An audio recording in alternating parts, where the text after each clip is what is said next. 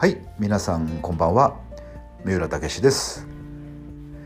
え、今日ですね、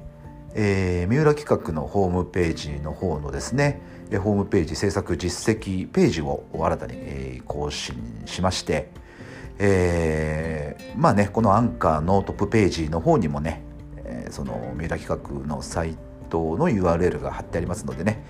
えー、ぜひあのご覧になっていただけたらなというふうに思うんですけれどもまあ久々の制作実績公開になりました。えー、というのもですね、まあ、今年の春頃からですね、えー、たくさんの、ね、制作を承っていてですね、まあ、本当にこう構築がしっかりとできている、まあ、構築事前準備ですねそのしっかりとしたコンサルさんがついていたりとか、まあ、ご自身がね、えー、前にホームページを作った経験があるとか、えー、そういった理由からですね、えー、事前のね準備がしっかりとされている方のサイトというのはですねまあえー、制作も早くいくんですけれどもなかなかねこう一から作る初めてサイトを作るっていう方がね今年の春から多かったものですから、えー、現在はですねそのお客様からの提出待ちえー、まあ、要は文章をこここうこう直した方がいいですよっていうとか写真をもうちょっと綺麗なものを用意してくださいねみたいな形でですね、え、僕の方からこうお客様に投げかけてその返事を待っているっていう方そのお返事が来ないとね制作できないものですから、まあ、そういうお客様がですねもう本当に溜まっちゃってましてもう10件ぐらい、えー、溜まっちゃってるんですね。ですのでそういった形で未完成のものが多いのでなかなかね制作実績ページが更新できなくてですね。まああの本当に三浦さんは仕事してるのかというような、えー、ふうに思ってた方もいらっしゃったかもしれませんけれども、はい、そういうことで久々にですね、えー、制作実績を更新させていただきました。えーまあ、それでですね、まああのー、そういうね、お客様の紹介という形でその制作実績ページをねこう、まあ、SNS でシェアしたりとか、えー、するんですけれども、まあ多分ね、えー、皆さんもそのいろんな商売をしていてそのお客様の声とかねそのまああるいはその自分のねそのせまあこういう作品を取り扱っている方ものづくりしている方でしたらその制作実績っていう形で載せることはあると思うんですけれども、まあ、中にはねそのシェアお客様の声のシェアですとかその実績のシェアですよね。そういったものをねこう SNS にすることを結構戸惑う方とかいらっしゃるみたいで、うん。まあ、なぜ戸惑うのかと聞くとなんか宣伝色が強くなってしまうとか、えー、あるいはまあ、えー、もっと言ってしまうとねなんか自分のお客様の声実績にまだ自信が持てないんですなんていうね方もたまにいらっしゃいますけれどもね。えー、まあ、そんなこと思わずにですねもうどんどんその実績お客様の声というのはですね、えー、SNS でシェアしていくべきだと思います。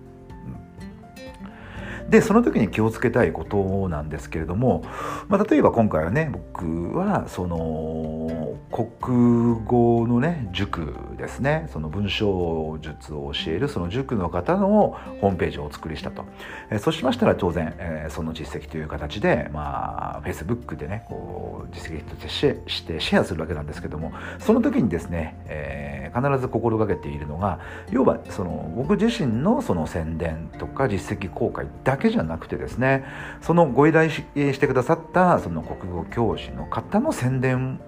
も必ず入れる、うん、もっと言ってしまえばその方の宣伝の部分だけを多くするっていう。そこを心がけるといいと思いますね。このシェアの仕方ってすごく大事で、まあ、その Facebook とか見てるとね、まあ、どうしてもそのそういう制作実績公開とかを見るとですねまあその自分のそのサービスへのこの勧誘が目的になってしまっているという部分がね多々見受けられるんですね。まあ、今回この度こういうようなものをお作りしました、えー、素敵なものが出来上がりました。まあ、自分で言うなっていう感じなんですけれども、まあ、出来上がりました、えー、こんな、えー、ページを作りたい方は当方のホームページへアクセスくださいみたいなもう要は自分のページへの誘導で完結してしまっているっていうこれはよろしくないですよね。まあ、そうではなくてこの度お作りしてさせていただいた方はこのようなビジネスをされていて今このようなキャンペーンをやられていますのでぜひ、えー、そちらもご覧になってみてくださいという形でその方を紹介する要は自分のことよりもそのお客様のことを紹介するっていうですね、まあ、こういう形にすることがねとても大事になってきます。ところがやっぱりこれは、F、あの Facebook の文化なのでしょうかね。やっぱりこうそういう自分のサービスに勧誘するだけ。あるいは自分の自慢話になってしまってる。っこんな制作物ができたけどどやみたいなね感じになっちゃっててもうそこにはもうお客様の気持ちっていうのはこうないがしろに置き去りになってしまってるっていうねそういう例をね見受けられますよね。まあ、そうではなくてですねやっぱり自分の紹介ではなくお客様の紹介というその精神がやがてその見ている人にねえー、いい形で伝わってあこの方はお客様のことをきちんと紹介してる人なんだななんか素敵な方だなというところから、えー、アクセスが来るようになると、えー、ねその自分のねファンになってもらえるというようなねそういう部分っていうのはすごくねこう大事になってきます。そのもう口だけでねお客様最優先って言ってるのじゃなくてそれをやっぱりこう形にして見せるっていうことがね、えー、とても大事なんですよね。えー、まあ、このことはですねどのビジネスでも言えることだと思いますので、えー、どうか皆さんね自分のそのサービスのねお客様の声ですとか、えー、制作実績をですね SNS 特に Facebook ですねでシェアする時はですね自分のことではなくそのお客様のことを紹介するというような気持ちでですねシェアするようにしてみてくださ。い、はい、ということで、えー、今日はこの辺りで終わりにしたいと思います。最後までお聴きくださりましてありがとうございました。